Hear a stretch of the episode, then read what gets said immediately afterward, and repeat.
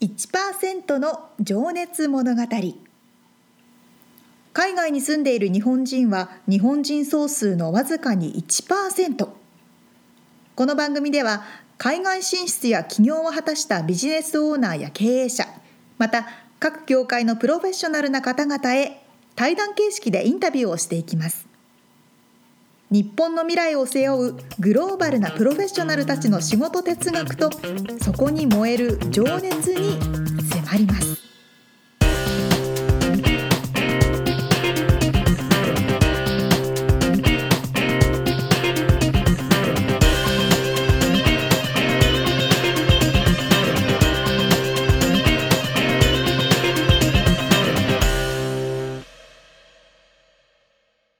こんにちは。こんにちは。1%の情熱物語109回でございます。はい、109回。さあ、今日はいつもとはちょっと違う形で収録してますよね、みつさん。ねこれ音声を聞いてもしかして、なんか違うぞって思ったかもし方もいるかもしれないですけそうそう、今日はですね、あのコロナウイルスによるロックダウン化ということで、ど。はい。えーオンラインではい。収録をしております。遠隔ですね。そう、遠隔。でも結構声のディレイとかあんまない気がしますけど、どうなんだろないといいんだけどね、いや、これね、なんか、ズームを今使ってますけど、この、この感覚だとディレイなさそうなんだけど、レコーディングされた音がもしかしたらディレイあるかもしれないんですよ。う。ああ、なるほどね。そう。それはちょっとすいませんというご了承くださいという感じですが。Zoom bombing がないといいけど。ああね、そうね。途中ここれあれです？プロテクトかけてます？パスワード。パスはかけてないです。あ、じゃあ、ありますよ、これ。うんもしかしたら。まあ、あったらあったで、ハプニングってことで、そういう楽しみ。いや、もうマジで、ズームめちゃくちゃボロカス言われてるけどさ、そう、ボロカス言われてる。すげえ、でも伸びてるよね。いや、そうですよ。まあもしかしたらこ、この動画もね、勝手に乗っ取られて、撮られてるかもしれないけど、うん、まあいいけどね。そう、いいの。別にこれ、公の動画だからいいんですよっていう話。ねそうそうそうそう。あれでも、沙織ちゃん、これ今立ってるそれ。そう、今立ってる。なんで？私ね、映像が、か映像がね、これちょっとみんなに見せたいところだけど、沙織ちゃんの部屋そうあが、の、部屋の、あおー、のね、おー、なるほど。アジャストできるテーブルを買ってて、デスクの上に、さらにちっちゃいデスクみたいな置いてて、で、立って結構仕事したりするんですよ。ここ腰が痛くなるとか？なんかね、眠くなんないとか、ああ、そうね。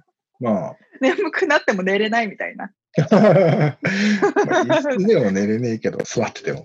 まあまあまあ、確かにね。あ、でも確かにいいいいらしいよね。立ってやるっていいいですよ話したような気もするけど。そうそうそう。なんで私は動いてますけど。まあね。まあ、コロナウイルスでせ世界中大変ですけども、このはお話は後ほどリアルアメリカ情報の中でもしていきたいと思います。い。そうね。今日ね、そう、話をしたかったのが、うん一応これ、収録してるのは今4月21なんですけど、はいはい。えー配信はまあ5月になりそうで、うん。うん。で、えっ、とね、実は4月の10日にですね、ジャパンポッドキャストアワーズの、えー授賞式というか、まあ、大賞が決まったんですよ。で、これはいは前、前回というか、いつか話したと思うんですけど、うん。僕らのこの1%の情熱物語が、一応あの推薦作品ということで、えー選出されてたんですけど、まあ、それより上の、さらに上のノミネート作品が20個あって、でそこから大賞と、えーっと、なんだっけ、Spotify 賞うんていう選ばれたんですけど、沙織ちゃんはチェキってないですね？え？チェチェチェックしてないですかね？あ、うん、してないです。ちょっと急にギャル語みたいに使われてわからなかった。そうだよギャル語なのか、むしろ古いのかわかんないけど。チェックしたんですけど、私は、えーはいはい僕は何でした？てかね、でもあんまり忘れたんだけど、半分。なんか、なんか見てて出てきて、ああ、そういえばと思って。でね、対象なんだと思いますか？って、英語の学習系。いや違う。えー、なんだろまあでも、教育系ではありますね。う。ああ、そうなんですね。なんだろう、何ですか？多分ね、まあ知ってる人は知ってると思うんですけど、古典ラジオっていう、あの、古典、まあ、む歴史を楽しく勉強しましょうみたいな番組で、まあ、そういう番組ね、他にもあってね、で実は僕もね、古典ラジオって聞いたことなかったんですけど、うんあの、僕が好きな番組はね、ふ二つぐらいあって、墓場のラジオっていうやつと、うん。えー、あとバックスペース FM ってやつとかね、を聞いたことがあったんですけど、あとはあんまり知らなくて、えー20個のうちの。で、あ、うん、そうね。古典ラジオっていうのを聞いたらね、面白い。とても面白い。面白そうう。ん話を聞いてるだけでも。なんかね、ヒットラー、まあ、ヒットラーはちょっと暗いけど、とか、なんだっけ。あ、日本の歴史だけじゃなくて世まあ、界の歴史も？キリストとか、まあ、そうそうそうそう。うーん、まあ、三国志の話とか、まあ、よくあるやつなんだけど、ああ、なるほどね結。構ただ人間にフォーカスしていて、その人の人,、間ドラマみたいなのと一緒にこう話してくれるから、すげえ。なんかね、面白いんで、まあ、もし聞いたことない人がいたら、チェックしてみてください。いろんなものがあるんですね。っていう感じですね。はい。ねまあ、特にね、この、うん。あの、引きこもり生活の時に、そうだよね。新しいことにチャレンジするから、ね、多分映画見てる人とかめっちゃ増えてるよね。うん、てかいると思います。俺も増えたけど、映画見る機会が。うん、そうそうそう、確かに。沙織ちゃんはフレンズばっか見てるのかな？フレンズに見てないのでもほら、ネットフリックスになくなっちゃったから。あ、そうなのか。あれでもなんか、スペイン語のやつを頼んだとかなんとか言ってなかったっけ？ああ、そうそう、あのね、DVD セットと DVD プレイヤーを買ったんですけど。でもね、やっぱりね、DVD セットは見ないね。そう。楽ちんにネットフリックスで見れたなと思って。あ、そうなんだ。うん。それなんで ?DVD を DVD プレイヤーに入れるのがめんどくさいとかそういうの？そうそうそう。で、また1から再生になるじゃないですか。あもうやっぱストリーミング世代の 私たちは、と今見たところから次も見れるみたいなのに慣れちゃってて。ね。しかもすぐにこう、すブラウザ上で、まあ、飽きたらすぐ変えたいとか。かね。そうなの。簡単に次に行ったりとかできるかあら、やっぱね、ああ、そういうふうなものに慣れてるなっていうのを実感しましたね。ああ。なるほど。現代っ子ですな。現代っ子。現代っ子っていうほどでもねえか。全然現代っ子じゃないけどね。まあまあ、まあ。さあ、はい。本編の方に入っていきましょうかね。はい。えーはい今日からね、新しいまた方のインタビューなんですけど、えっ、と、今日はハワイの起業家おでいらっしゃる井ゲット千恵子さんという方のお話を伺ってるんですけど、まあ、あの、このね、そう、だから、ロあのロックダウンというか、まあ、外出禁止なので、遠隔でやんなきゃいけねえのかと思って、うんインタビューもね。で、どうせ遠隔なら、あの、ここにね、近くにこだわる必要もないかと思って、なるほどね。ちょっと飛んでハワイに行ってみましたそういうことか。面白い。ということで、日本にちょっと近づいてみみましたけども、まあ、ハワイにね、行く日本人の方もまあ多いと思うし、うん。あのーやっぱ知る人ぞ知る、あのー起業家でいらっしゃるので、特にあの奥様方とか知ってる方多い、いるんじゃないかと思うんですけど、あの、面白いお話が聞けたので、まあ遠隔でしたけど、ではでは、はい早。速聞いていただきましょう。はい。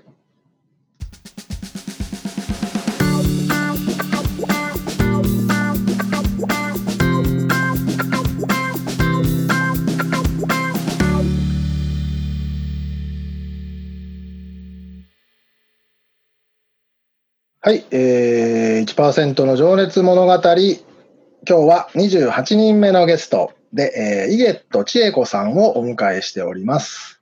千恵子さん、よろしくお願いします。はい、アロハろしくお願いいたします。よろしくお願いします。そう、えー、まあ、イゲット千恵子さんと聞いてね、多分ご存知の方も多くいらっしゃるかと思うんですけど、今実はハワイとロサンゼルスで遠隔で初めての試みですけど、あの、インタビューをさせていただきます。はい、よろしくお願いします。お天気はいかがですか？今日はちょっと曇り空なんですけれども、あのいつもいい,、いいお天気、大体いいお天気です。そう今ね、ズームで画面が見えてて、千恵子さんの、それは何階のビルなんだろうな。すごくね、眺めのいい。あ自宅からです。そう、そうですか。はい、何階かわかんないですけど、海が見えててね、はい。めっちゃ行きたいです。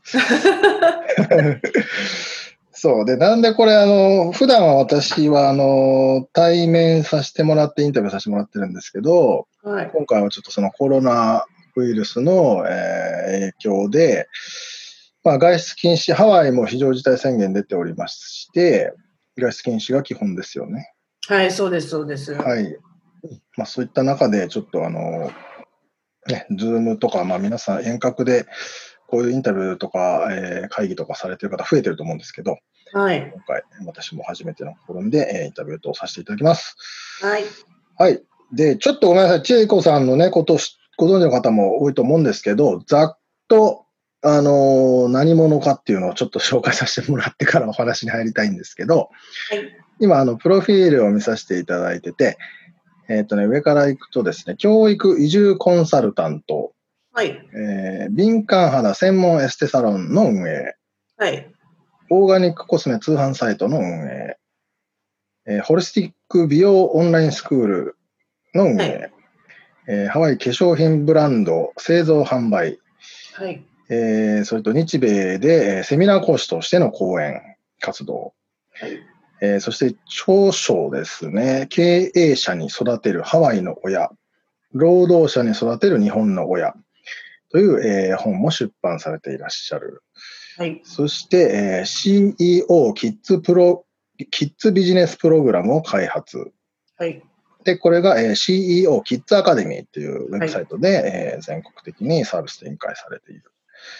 そして最近始められたのが CEO ウウェメンズアカデミーはい、というやつですかね。はい、これはあの、ね。女性向けの、えー講座。そうですね、ビジネススクールみたいなものですね。オンライン上で、まあ、ビジネスを展開するような内容を学べる、うん。まあ、オンラインスクールっていう感じです。うん。はい、もうこれだけのことをね、はいやってらっしゃって、何者ですかっていう感じなんですけど、あのすいません。で、まあ、ブログでもね、発信してらっしゃって、最近は YouTube チャンネルもね、えーやってらっしゃって、まあ、実は私初めて千恵子さんにお会いさせてもらったのは10年ほど前でおそらく。え？ね、あそんなんじゃない前じゃなかったかな。あの前職の時にうん。営業でお話おお会いさせてもらったそう。あれでも八八年くらい前かな。けど、8年前ですか、まあ、10年経ってるうんうんうんうん。そうあ、そうだそうだ。その後私は、まあ、あの今の086という会社で独立させてもらって、その後に2017年に一度、はい。あの千恵子さんのセミナーに、ロサンゼルスでやったセミナーに参加させていただいて、はい、そうですね。はい。でちょっとね、お話しさせてもらったということがあって、まあ、昔からあの存じ上げてはいるんですけど、どんだけパワフルなんだっていうね、していらっしゃるので、このはい行動力をね、どういうふうに身につけてうん。きたのかとか、ちょっとそれをね、聞いていきたいんですけど、はい。ちょっとじゃあ今ね、あのーざざざっと申し上げたんですが、千恵子さんの口からうん。今やってるお仕事のうん内容と、あとそのちょっと具体的な業務内容みたいなのも伺ってますか、あのーそうですね、私ちょうどその、えっ、と、板倉さんと会った8年前に、まあ、アメリカでビジネスを始めたんですね。で、その時に、あのーまあ、ちょうどそのエステサロン、敏感肌専門のエステサロンをアラモアナショッピングセンターのすぐそばのところで始めたのがきっかけで、うん。で、まあ、アメリカでビジネスをして、まあ、今か、今、まあ、約8年くらいになるんですね。で、まあ、最初は。まあ、そうなんですよ。そう、それで、まあ、あの、まあ、ハワイっていう場所から、あの、やっぱり観光客、まあ、今もそうですけれども、コロナでね、観光客をぱったり止まってしまうと、うん、あの、まあ、いろいろこう、なんていうの、経営的にも難しくなるからという形で、まあ、最初、結構割と最初から、あの、インターネットを使うっていうか、オンラインビジネスと、まあ、その店舗と、まあ、並行して、まあ、経営していくっていうようなことを、まあ、始めてたんですね。はい。で、もともとそのエステサロンを開くときに、その、あの、えっと、あれで、えっと、工事が遅れてしまったから、その間にこう通販ビジネスを始めたりとかっていうふうにして、あの、なんかその時のニーズに合わせて、あの、いろいろビジネスを作っていったら、今なんか16個くらいし、あの、収入の入り口があるっていうふうになっちゃったんですよ。16個？そうなんですよ。だからもう自分でもどれ、どこか、どれなのかみたいなのもう分かんないくらい、そうだからね、なんかその時その時のその状況とかニーズに合わせて作っていっちゃったらこんなになっちゃったみたいな感じなんですよ。え、じゃあ8年前が1個目が、そう。からで今16個。マジっすかそう、だからね、もうわけわかんなくなってるんですよ。だから。年間2個ペースで作ってるってことですね。そうですね。だからそうすると、なんか、まあ自分がやってる仕事、まあ日々の毎日やってる仕事とかっていうと、まあ当然だけど16個なんか全部見れないわけであって、うんうん、それなので、まあほとんどまあスタッフとかそういったあの外注に発注したりとかして、で、運営しているので、まあほとんど、まあ私がやってる仕事といえばなんかこう配信業というか、ああ、発信するってこと、ね、そうそう、発信することがもうメインで、うん、もうブログ書いたり、それこそ YouTube 撮ったり、うん、あとコンテンツをまあ自分で、そのプログラムの、プログラムっていうかそのコンコンテンツを自分で考えてるので、うん、まあ、ほとんどそのテキスト作ったり、コンテンツ作ったり、動画を作ったりとかっていう、そういった自分しかまあできない業務っていうのを主に、あの、や、日々やってるっていう感じなんですね。そうだからこう具体的な運営とかも全部あのリモートでそれこそあのやってるので特にそのオフィスを構えてるわけでもないし今はもうオフィスを構えてるわけでもないしその、うん、そうそういう形でまあ本当にリモートワークで全部の運営をしているって感じなんです。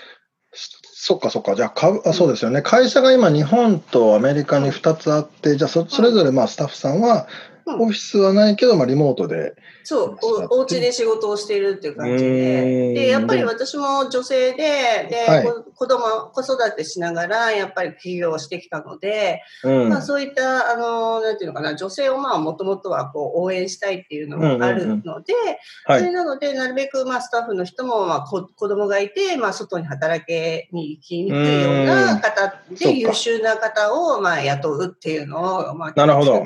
うん、素晴らしい。でもそれじゃあ在宅勤務でお子さんも見ながら仕事もできますよっていう環境でってことですね。はい、そうですね。そうですね。今ビジネス内容を見ててもそのキッズ向けのね、内容だったり、はい、女性向けの化粧品とかね、オーガニックコスメの販売とかって、うん、まあターゲットはやっぱり女性と、まあお子さん。うん、そう。で、もともとそのライフスタイルっていうか、自分のそのライフスタイルをビジネスに展開してきたっていうところがあるので、うんはい、例えばそのエステも自分がもともとアトピーで肌が、うん、あの嫌な思いしてたので、それをまあ改善するのはどうしたらいいかみたいなことからも全部こう、なんていうのかな、こう、今ある問題をこう解決するような内容のビジネスをまあ作っていってるっていうような形なんですね。なるほどね。うんまあ、さっきの話に戻りますけど、じゃあその最初のサロンのオープンの時に工事中で、時間ができちゃってというか、まあ、家賃が発生してたってことですか？そう、家賃も発生してたし、スタッフも雇ってたから、だからそこを補うために、じゃあ、ある、今持ってる化粧品を、じゃあ販売しようというような感じで。うん、なるほどね。だから、うん、全くオンラインのその通販サイトとかも作ったこともないし、やったこともなかったんだけど、必要に駆られてということですかね。そうなんですよ、そうなんですよ。金を、お金を入れないと、これやばいぞってことで。そう。それで始めたら、うん、それがなんかね、バーッとね、うん、8ヶ月くらいで3000万くらい売れちゃったんですよ。その化粧品が。これもミラクルですよね。そう、それ、でもそれはっていうのはもともとやっぱ私12年くらいもうブログをずっと書き始めてあのやってて。ああ、じゃあそこに発信力がすでにあった。そうなんですよ。もうだからビジネスをやるときにはもうすでに配信力もあったし、その。あの、まあ、読者さんもたくさんいたんで、まあ、その方たちが皆さんお客様になっていただけたっていうような形だったんうですーん。ちょっとね、今本当にこういう状況で、今ちなみに収録させていただいているのは4月14日2020年で、あの、本当にまあコロナの影響を、まあすごく受けている真っ只中で、まあ今でこそというか今から、うんあの、そういう、あの、ビジネスはい。やらなきゃなって思ってる方多いと思うんですよね。うんなので、そういう、あの、方向けにもね、ちょっとお話、また伺っていきたいんですけど、もともとでもそのブログ書き始めてたっていうのは、うん。じゃあ、何年だ ?8 年の8年前ってことは、16年前ってことですか？いや、えー、12年前、12年あ、前。10年前、2008 8年かな。年ぐらいかな。うん。それはなんかきっかけがあったんですかね？うん、その当時ね、まあ暇だったっていうのもあるし、あとなんかこう、もともと新しいものが大好きなんで、当時そんなにハワイからブログ書いてる人とかあんまりいなくて、ああ、そっか。ああそういう来られてからねうんそうそうそう。それでなんかまあ家族とか友達とかにまあ近況報告するような感じで最初始めたんだけなるほどだけどめちゃめちゃマーケティングにすっごい使えるじゃないですか。うんってことで途中で気がついて、うんそれでなんかこんなに集まってんだったらなんかちょっとビジネスやんないともったいないなみたいな感じで、うんじゃあビジネスしようかなみたいな感じで、。サランの方に話が。はいなるほどね。うんそっかそっか。そうですね。じゃあちょっとそこまでの経緯はね、後ほどお伺いしたいなと思うんですけど、今ちなみに、あの、生活スタイルね、あの、多分、ご在宅ってことは、うんあの、月曜から金曜で何時から何時とかっていうのは決まってないわけですよね。はい、もう全然フリーです。なんかルーティンみたいなのあるんですか？ご自身の中で。いや、だからもうなんかあの、寝たい時に寝て、起きたい時に起きてみたいな、食べたい時に食べてみたいな暮らしをしてるんですけど、まあ、基本的にその日本とアメリカと、まあ、ビジネスをしてるのもあるし、時差とかもいろいろあるので、うん。結構夜中に起きてることが割と多いかなっていうのはあって、そっか、ハワイの夜が日本の朝ってことですもんね。うんうん、夕方ハワイから。のよハワイの夜が日本の、まあ、夕方みたいな感じになるのかな。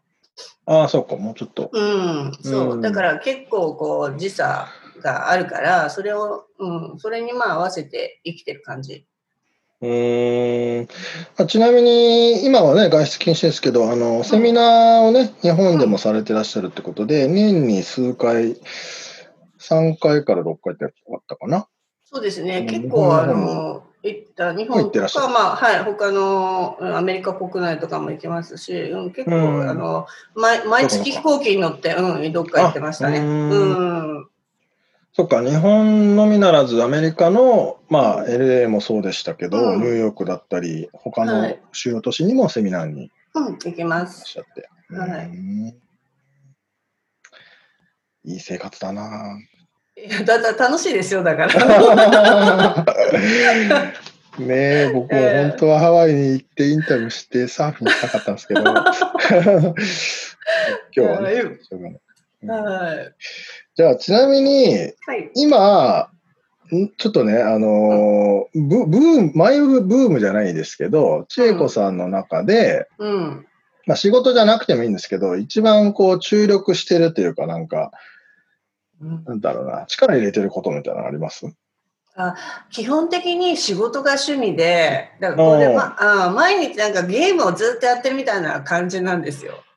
ああ、その仕事が、自体がもうゲームみたいな。そうそうそうそうそう。だからやっぱ365日中360日働いててっていうか働きたくてやりたくて好きでやってるってことね。そうそうだから5日ぐらい、まあ、病気で休むみたいな感じなんですよ。うん。それ以外仕事してるってこと？そうでもうだからずっとだからえあのやめなさいって言うまでやりたいみたいな感じでもうちょっと頭おかしいんだけど そうだから趣味がまあ仕事なんだけど、ずっとやっぱりあの息子がね、あの今19歳でだあの大学に行っちゃったんで、はい。今まではほら子育てとかいろいろあって、まあそそこそこなんか忙しかったんだけど、今全然暇になっちゃったから、ああ、あむしろなんかこう人のお子さんを育ててるっていうかその子供にビジネスを、そう、んそうですね。子供にビジネスを教えたりとかして、やっはい。ぱりこう人の子供を育てたりとか、うんあの、やっぱそこうやってね、ハワイに住んでて、それこそ外出禁止でも、あの、まあ、いろんな人と、まあ、ネット上で会えるわけじゃないですか。だから、うんまあ、そこの中に生きてるみたいな感じで、うんあの、趣味、趣味、うん、そうね、なんか、うん力を入れてるというか、そう遊び遊ぶように仕事をしているわけですね。うんそうですね。自分的にはもう遊んでる感じです。ちなみにブログと YouTube って毎日、うん、まあ、あのーまあ、YouTube はね、ちょっとやっぱうん。編集とか大変じゃんだから、まあまうん、そう、あれなんだけど、でもまあ、大体、あの、基本的には、あの、メルマガとかもさ、あと、3つの種類のメルマガを出してたりとかするから、あもう、配信するのは、ほぼ毎日、もう、何個も配信してる感じなんで、ーちなみに、それって僕もまあ一応ブログは書いてるんですけど、あのネタって。どういうふうに拾ってくるっていうか、いや、ネタはほとんど困ったことがなくて、あ、そうですか。そう、日々何でももうネタになっちゃうっていうか、うんやっぱこう、なんていうのかな、こう、視点を変えると全部面白くなっちゃう。なんかお笑い芸人さんもそうじゃないですか。ううんん。なんかあんな感じでいろいろこう、斜めに見たり、まっすぐから見たりとかいろいろしてるから、まあネタはこう困らないですよね。うん。そっか、じゃあ普通に一つのことでも、こっちからの角度で見たらこうだけど、反対側から見たらこうだよねっていうふうん、そうだし、あと自分の意見みたいなのがやっぱすごい強く持ってるから、はい。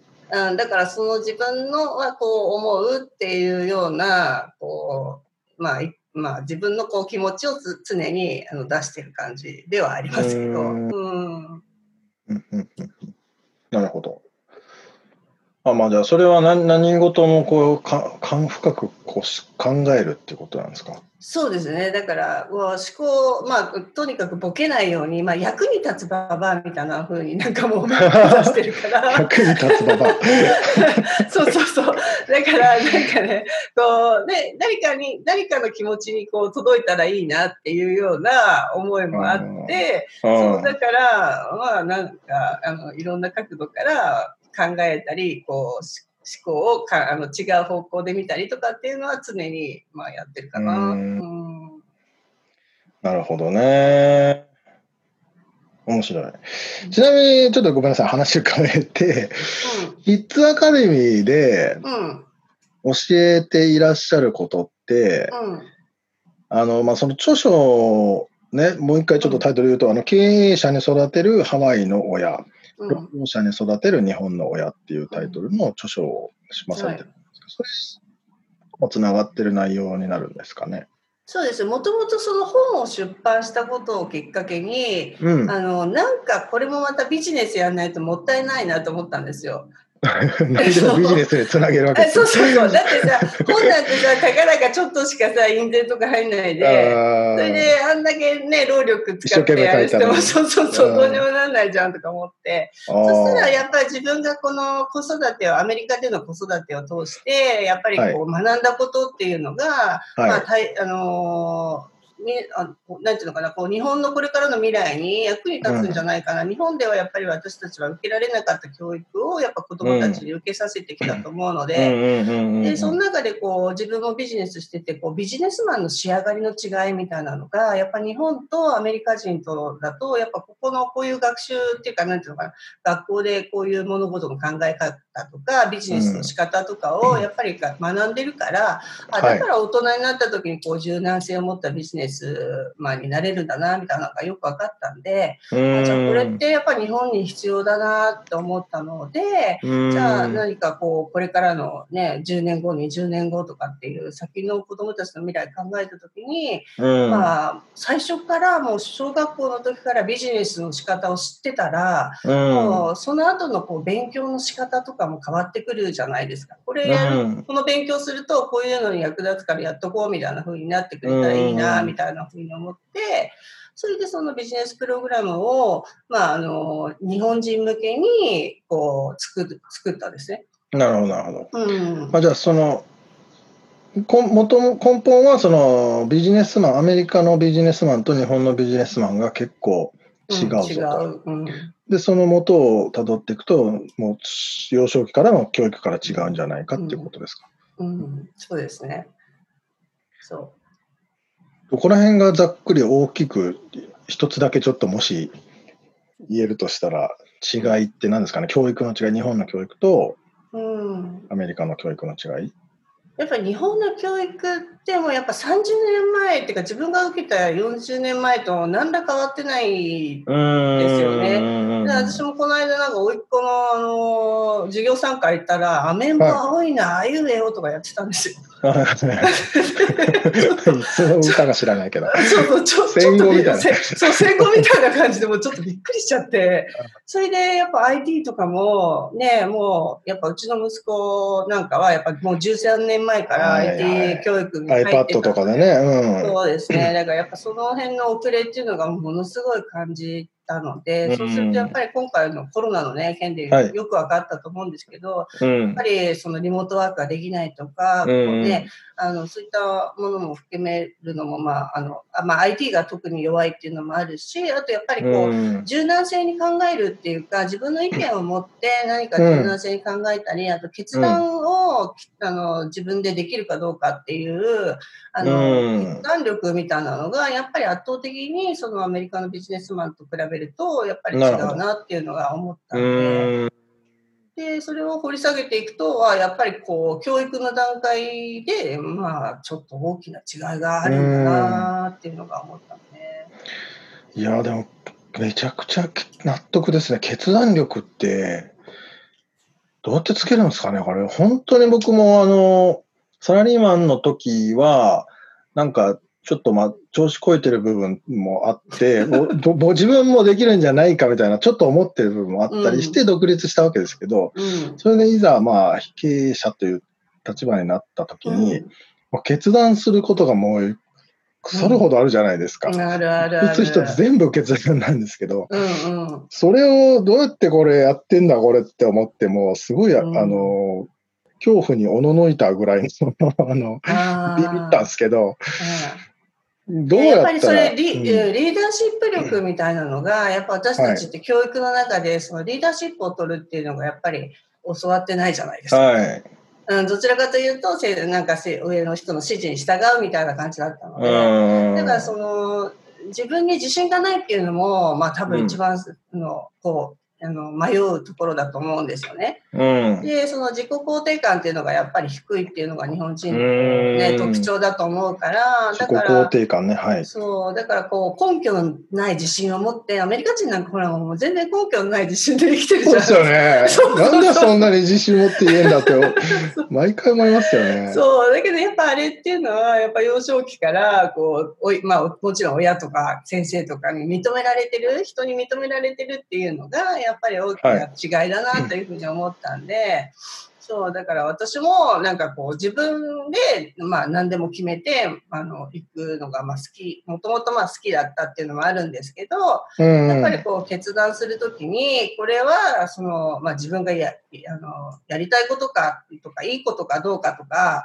あのそういうのはやっぱこう自分の判断で、うんパッパッと決めていかないと、まあ、いけないなっていうのはすごい思っていて、うん、でだそうん、周りがみんなやってるからとか、これうんやった方がいいよとかっていう言われたからやるんじゃなくて、うん。自分で決めるってことですね。そう。で、やっぱうん誹謗中傷とか、やっぱ人にどう思われるかっていうのを気にしちゃうと、やっぱり経営者ってどうしても進めないと思うので、はいはいはい。うんそれもね、思いますよね。こんなこと言ったら嫌われんじゃないかなとかね。え そうそうそう。でもね、あのーまあ、それはもうね、全然なんていうのかな、こう、あそこはもういいみたいな感じで私は全然気にしてなくて。うん。うん、で、やっぱりこう、ハワイっていう、まあ、島の小さい島に住んでたりとかもするから、うんやっぱりこうね、あの、同じ、なんていうのかな、こう、ね、お客様の取り合いになってる、あの、はいはいあね、業界とかもたくさんあるわけじゃないですか。はい。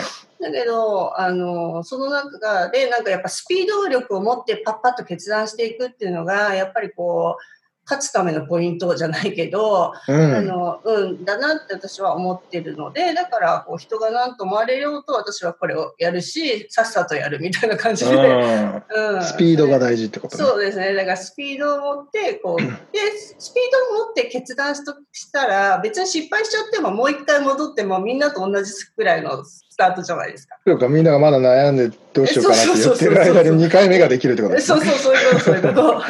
だから全然その失敗も怖くないし、だから、あ、面白そうやってみようみたいな感じでうん作ってくるっていう感じ。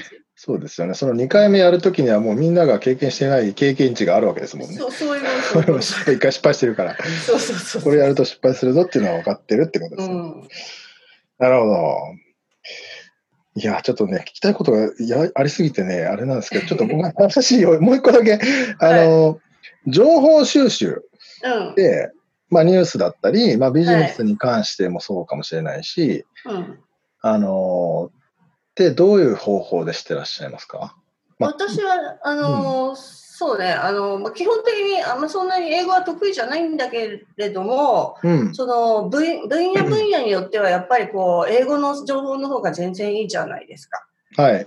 うん。それでもちろん、その、私は、まあ、どちらかというと、お客様は日本人なので、はい。あの、日本、日本向けに、こう、あの、何かこう、まあ、もう商品をこう販売していくわけだから、うんまあ、日本の方がどういうふうに思ってるかっていうのは、まあ、日本のメディアとか、そういったね、あの、まあ、日本語の情報を見れば、なんとなくこう、あの求めてるものとかがわかるんですけど、でも新しい情報ってやっぱ圧倒的に英語の方が多いので、うん。早いですよね。そうですね、ん。早いですから、だからなるべく英語の情報を、まあ、あの、あの自分にこう噛み砕いて、なんかこう、日本向けに考えていくみたいなことはやってますね。なるほど。それはテレビですか？ラジオいや、えーラジオ私ほとんどインターネット、インターネット。うん。うん。うん、テレビもほとんど見ないし、うん。うん、インターネットのニュースサイトっていうか。そうですね。うんなるほどね。はい。うーん。まあ、じゃあ、英語で情報収集して、それを日本人向けにうん、噛み砕いてうん、提供したり、まあ、それをカリキュラムに入れたりもするするんうん、ですねそうですね。あとやっぱ、うんマーケティングとかは圧倒的にアメリカの方が強いじゃないですか。うんそうですねだから、そういうのはなるべく真似しようと思ってますね、うんアメリカの方。なるほどです。勉強になります。じゃあ、ちょっとね、今から、はいあ。のー過去のお話に入っていきたいんですけども、め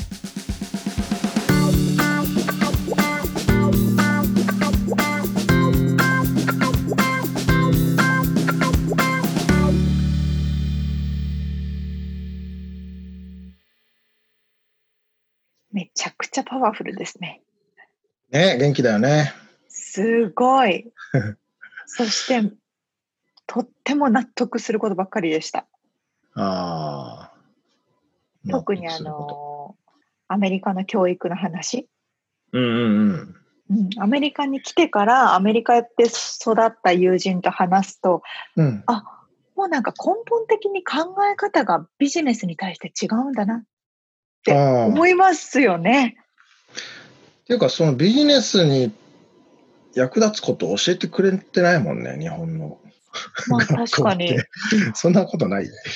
うん、ねなんかき起業するっていうことを考えたことがなかったかも。そう。ねえ、だからちょっとなんかお金儲けとかもなんかあ、そうそうそうそ悪いことじゃないけどう。さ、うん、かそうそうそうそう。どちらかというとね、うん、そっちのイメージが強いですよね。そう、だから、とりあえずいい会社に入ればいいっていうね。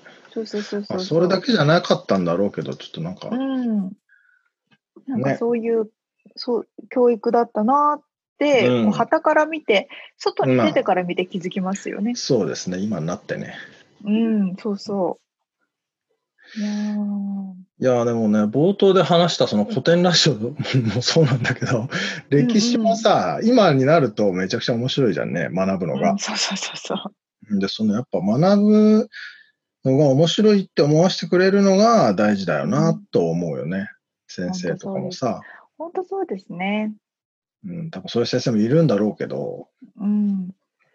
いやー、本当に数学はでも使わないな、やっぱりって思うけ 数学使わないんだけど、いやでもね、フィルマーの最終定理っていう小説とか、ど。例えば100年間解けない方程式みたいなのがあったりとか、うん、あの、まあ、あとプログラミングがすに役に立つ数学とかね、そういう多分教え方を変えれば絶対面白いと思うんだけどね。確かにね。そうか。で、こうやって私はいつも先生のせいにしてたな。いやまあでも分かんないよね、そのその当時はさ。そうなの。あで、あの、ブログとかコンテンツのお話されてたじゃないですか。うんうん。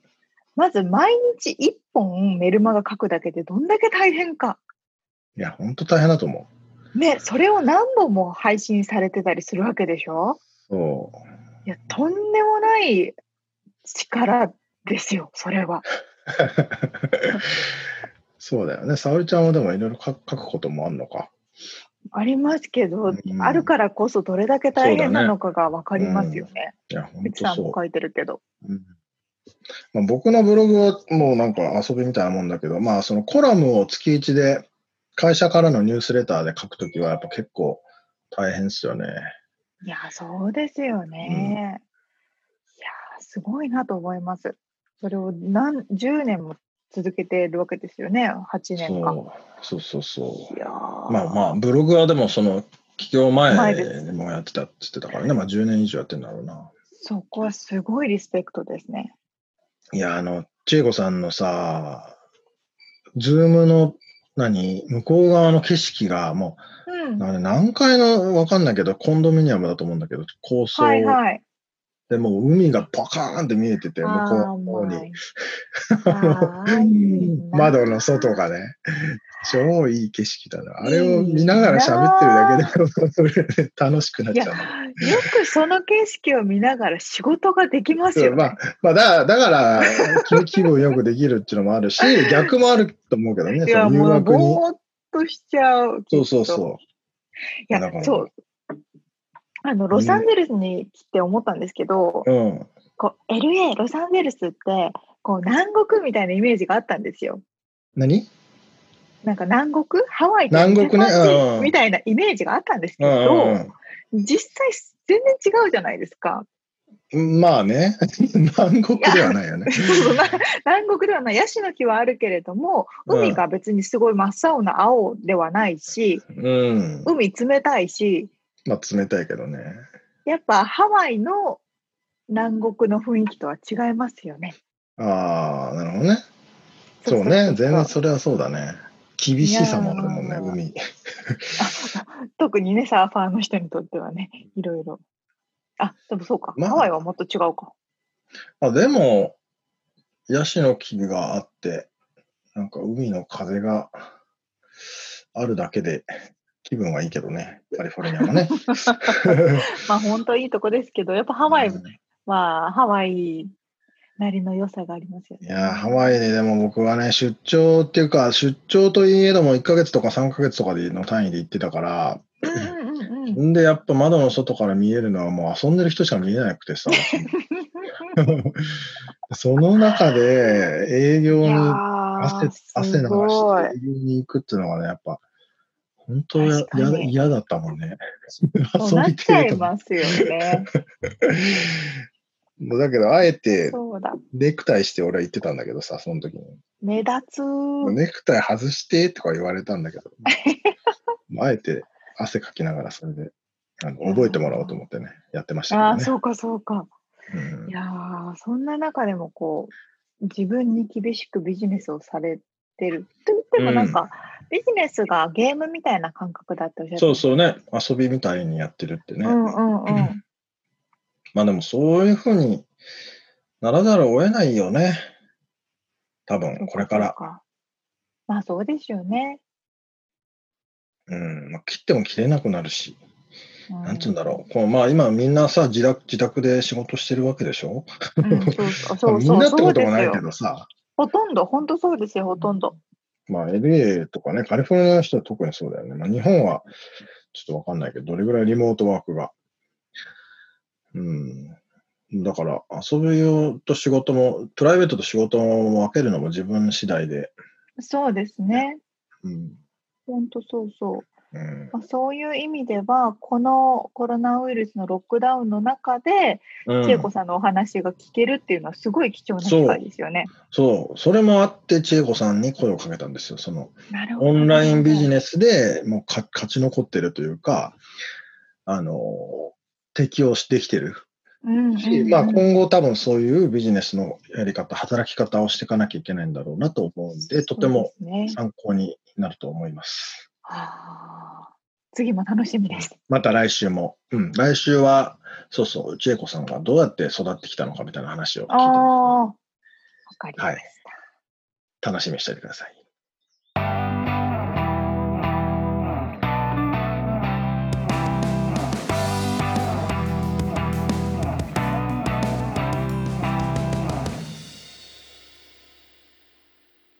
リアルアメリカ情報イエーイ。このコーナーでは、パチパチパチパチ。このコーナーでは、ロサンゼルスより最新のリアルなビジネス、生活情報をお届けしてまいります。はい。まあ、リアルといえばですね、現在2020年の4月の21日でございます。はい。コロナウイルス真っ只中、ロサンゼルスがロックダウンされてから1ヶ月以上が経ちましたね。そうだね。もう1ヶ月経ってんだ。そう、3月の19日からだったから1ヶ月以上経ちました。ちなみに日本はいつだっけ ?4 月の先週ぐらいだっけ？うーん、でもなんか全全部がロックダウンしたわけじゃないんですよね。いや、な、なったんでしょ？最初はそうなんだ7都市、7都道府県 7? うんだったけど。そっかそっか。まあでも4月の中旬ぐらいでしょうね。うーん、もう全世界って感じですよね。うん。さあ、そんな中、ミツさんはどんな生活をしているのか？ね。まあでもね、そんなぶっちゃけ、あの、なる前と変わってないのが現状です。僕は。という。のが、まあ、これも話したかもしれないけど、そのガレージで仕事をしてたし、もともとね、で、全部チームで仕事してるのもリモートで、最初からリモートでやってましたので、そうですよね。うん、まあ、お客さんに会えなくなっちゃったというのはありますね。うんそこがうんやっぱりミーティングするにしても、まあ、ズームでできるとしても、やっぱり会って話す方が、あの、情報量多いしね、なんか、話が広がるし、それはね。とか、ああと俺インタビューも一応趣味というか、趣味って言うとあれだけど、あの企画としてやってて、うん、それもできなくなっちゃってるんで、ちょっとそこが寂しいですけどね。確かに、まあ他はね。特に変わってないといえば変わってないけど。いや、私、どうですか？ミツさんに一番聞きたかったことがあって、はいはい。今、海がクローズしてるじゃないですか。はい。ビーチも入れない、サーフィンなんてできない、罰金ですね。もうサーファーの人って、冬でもやるから、年中無休でできないことってないじゃないですか。そうですね。どんな状態なんですか？いやー、苦しいっすよ。いや、まあ、ちょっとね、ひぶっちゃけ控えていますが、はいはい。ちょっとね、下の方に行くとね、入れるとこがあったりしてね、ああ、まあ確かにそうどか。うしてもメンタル的にやべえってなった時に行ってます。うそうかそうか。あの、誰にも会わずにですよ、もちろん。はいはいはい。ビジネス、あビジネスじゃないや、あえっと、 state beach？州が管理してるビーチは全部、駐車場はだから全部クローズしてますよ。そうそうそう。でも多分場所によっては、そのクローズしてないとこもありますもんね。そうそう。うん。まあでも駐車場は空いてないんで、その ストリートに止めて、誰にも会わないようにっていう感じですけど。そう、みんなね、おかしくなっちゃいますよ。いや、今でもね、ちょうどこの先週の金曜日ぐらいから、うん。ハンティントンビーチ、あの、まあ、サーフィンで有名なビーチなんですけど、オレンジカウンティの。あの、プロテスターってなんだ、抗議が始まってますよね。ロックダウンやめろあー始まってます。ううんん。働かせろっていうね。そう、もうリオープンしろっていう。だから街に人が、うんうん その抗議の人が集まってたりも、実はしし始めている。確かに。いや、もうね、その気持ちはわからなくはないですようね。ん。でも LA はそういうのあんのかね？いや、なんか至るとこでやってるみたいですよ。ね、フロリダだっけ？とか、他のところではニュースになってたけど、LA は何？あるあった？見てはないです。あ俺はオレンジカウンティなのかな？うん、私たちの住んでるところでは、まあ、外に私たち基本的に行かないから、そんなに周りがどうなってるのかね、わまあわかんないところはあるけど、うん。まあ、それでも、ねえ、もう1ヶ月以上。ねねえだからって感じ。ちょうどだからこれ、前回の収録が1ヶ月前ぐらいでしたけど、その時にね、うん。僕らが収録してる日に、確か、そう、ロックダウンが、の宣言がされた。そうそうそうそう。って言ってた。ちょうど1ヶ月だ。沙織ちゃんはでもどうですか？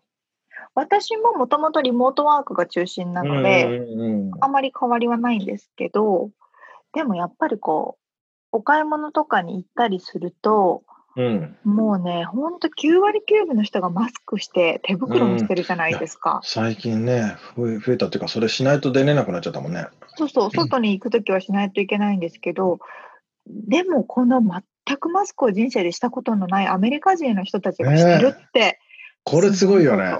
本当にすごいこと。ちょっとびっくりした、本当に。びっくりしますよね。こうなるんだと思って。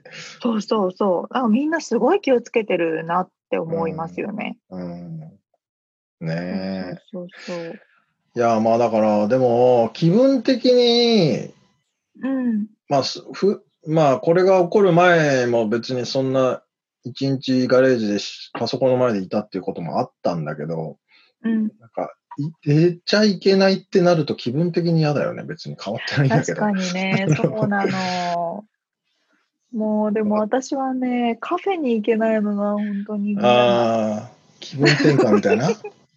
そう私はあのずっとカカフェに1日1回以上行かないともうなんかダメになっちゃう人間なので、俺はちょっと聞きたかったのは、うん、恋人たちはどうしてるんだろうかと思ってた。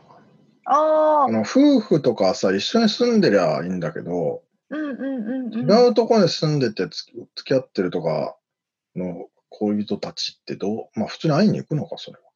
まあそうですね、人に会わない、お互い人に会わないから、まあ、週そっかそっ末とか、うんうん家とかで会ったりはしてるけど、そうだよね。まあでも。パーティーとかすると怒られるっていうね。まあまあ、それはそうですね。なんかそういう話もありましたね、なんかどっかで。まあ、普通に仕事してた人が罰金払わされたりとか、どっかでパーティーしてた若者が、まあ、逮捕されてとか。まあね、ありますけどね。ただまあ、そこまでこうヨーロッパで言われてるほど、うん。警察が見回りをしていてっていうことはないですよね、ああ、まあね。ロサンゼルスは。まあ、そうね。まあ、外出ないからよくわからんけど。みんな本当気をつけてる気がしますけどね。そうですね。うん。いやいやいやか。暴動みたいな感じではないですよね。ではないですね。特にこう、急激に治安が悪化したっていう感じはないけど、あそうだ。そういえば、あのー政府からのお見舞い金サポート金も振り込まれてました。マジや、俺来ねえんだ、まだ。え、嘘もう期限過ぎてますよ。いや、来ない人いるんだよね、でも他にも。それ、ミツさんが上限を超えた収入があるからとかじゃなくて？いやー、ないっていうか、ギリギリぐらいだと思うんだけどな。なんか、いやいや多少では来ると思うんだけど、来ないんですよ。てか、今日まだ見てないんだけどね。いや4月いや、でもね、来てない人いるけどね、なんで来ないんだろうねっつって。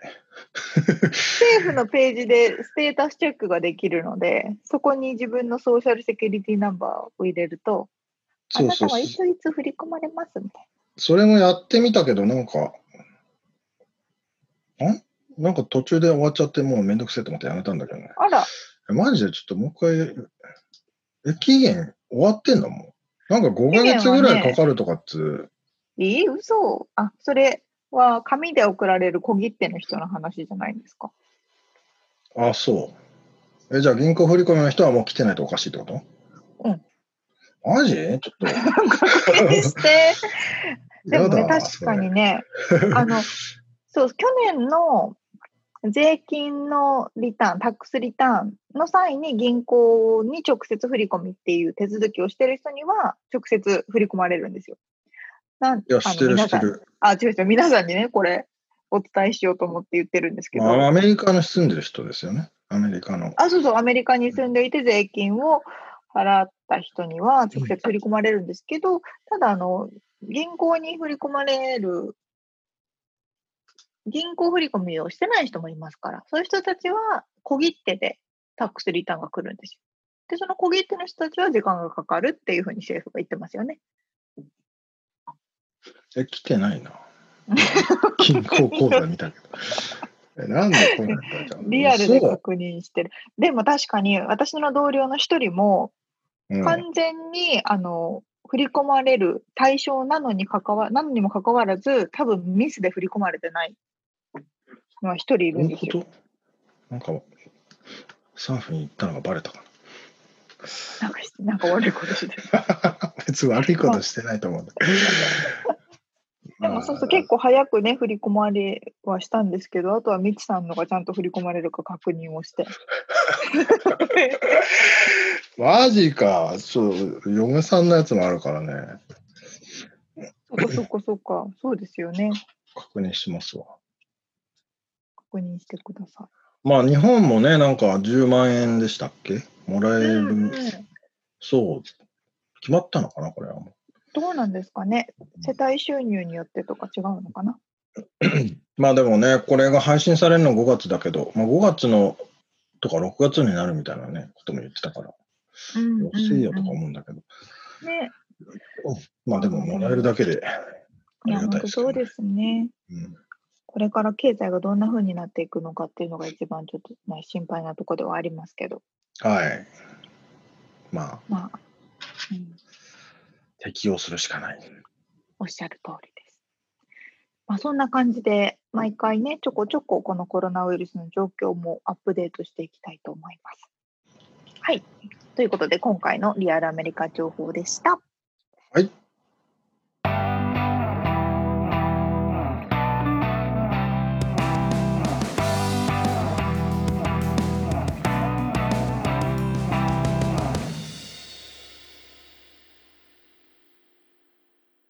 めのコーナーです。質問、はい。はい。あ、ごめん。えっと、未来のまるシリーズ、えーうん、お金。お金ね。今の、まあ今もこれ変化の時だけど、うん。じゃあ20年後のお金。はい。はい。多分、今とそんなに変わりなく、電子通貨になると思うんですけど、まあ、今はでもげ現金から電子通貨に変わってる時だけど、変わってる時電子通貨がメインってこと？メインになって、私たちもふアメリカでは、あの、お金自体を持ち歩くことってないじゃないですか。紙の紙幣はあまりね、さねさ触らないというか使わないですよね。そうそう、本当に使う時がないので、う次のジェネレーションの子たちって、ん。うん。もしかしてお金を見たことがないって人もいるんじゃないかなみたいな。うん。ずーっとこの数字として銀行に入ってたりとか、数字としてやり取りは見るけど、実際の紙幣って本当に手に取ったことがないって子もできるんじゃないかああ、そうね。と思います。博物館に飾られてたりしてね、今の。そうなんじゃん。昔のお金っつって、お金はこんなんだったんです。こんな紙切れだったんですっつってね。まあかもだいぶ先だと思う。そんまあでもなるよ見ね。ねえ、俺もなんか考えていましたけど、なんかやっぱね、タイムだったっけ？なんだっけな？映画見たことあるかな、時間が、うんそお金の代わりになるというか、方うん。あのね、ちょっとごめん、答えになってないかもしれないんだけど、うん今思い出した、その映画の。腕に、うんその時間がペロペロペロペロって表示されるような電子版みたいなのが埋め込まれていて、ほで、そいつの寿命が、その時間、時間が書いてあるんですよ。あこの人はあと何時間生きれるみたいな。何万何千時間みたいな。多分俺たち、俺たち24時、100年生きたとしても76万時間とかだったけ？ど、なんか忘れたけど、確かそんなんなんですよ。俺一回計算したことあるんだけど。え。それが、悪いことすると、その時間が減っていくんですね。ほその自分、そいつの人が持ってる。う。うんうんうんうん。で、何か善行、いいことを行うと、その、お給料の、まあ、もしくは働いて、お給料をもらう代わりに時間がもらえるんですよ。寿命が。で、その悪いことしてり、捕まったりすると、その寿命が減って、あと1時間しかあなた生きれませんみたいな感じになって、へえ。っていう映画があって、それを今思い出して。それに近くなるのかなと今、ふと思ったんでい。や、まあ確かにタイムイズマネーみたいうなんところはありますから、そう、だから、なんかいいことしたら、それが増え、ポイントが増えるみたいな。なるほどね。働いたら、まあ、ポイントが増える。お金という概念が変わるかもですね。そしうたらん。それをだからデバイスをどうやって管理してるのかわからないけど、あ例えば今この給付金もさ、俺来ねえとかってなってるけどさ、それがうんうん多分デジタルで、うん。うん。あの、ポンポンポンってみんな一瞬で入るんだろうね。そうですね。そうそうそう。んなんで来ねえんだ、俺。気になりだした、本当にそ。れが気になっちゃう。ちょっとじゃあ、あの、す、進めますね。あの、ははいい、すい締めのコーナーを締めますね。気になっちゃうから。さあさあさあ、ということで、今回お届けしたインタビュー、そしてリアルアメリカ情報のインフォメーションはブログに掲載しております。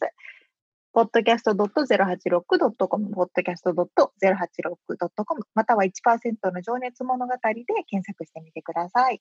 はい。そして、レビューを残していただいた方には、うん1%の情熱物語オリジナルステッカーをプレゼントさせていただきます。はい。そういえば俺、この間友達にレビュー書いてくれって頼んだんだけど、書いてね 書いてくれる人がいないから。書いてください。皆さんお願いします。レビューをお待ちしております。お便りもお待ちしてます。ねはい。それと、そうだ、それともう一個もあお知らせがあったんですけど、あのね、なんだっけ、スポンサープランじゃなくて、サポータうんうんー。プランっていうのを作りましたので、はい。ちょっとウェブサイトをね、見ていただけたらと思うんですけど、Patreon っていうウェブサイトを使って、あの、番組をサポートできるような仕組み。うんうんうん。まあ、これはちょっとお金を、ちょっと、あの、寄付みたいなまあ感、じでドネーションみたいな形で、そうです。ね。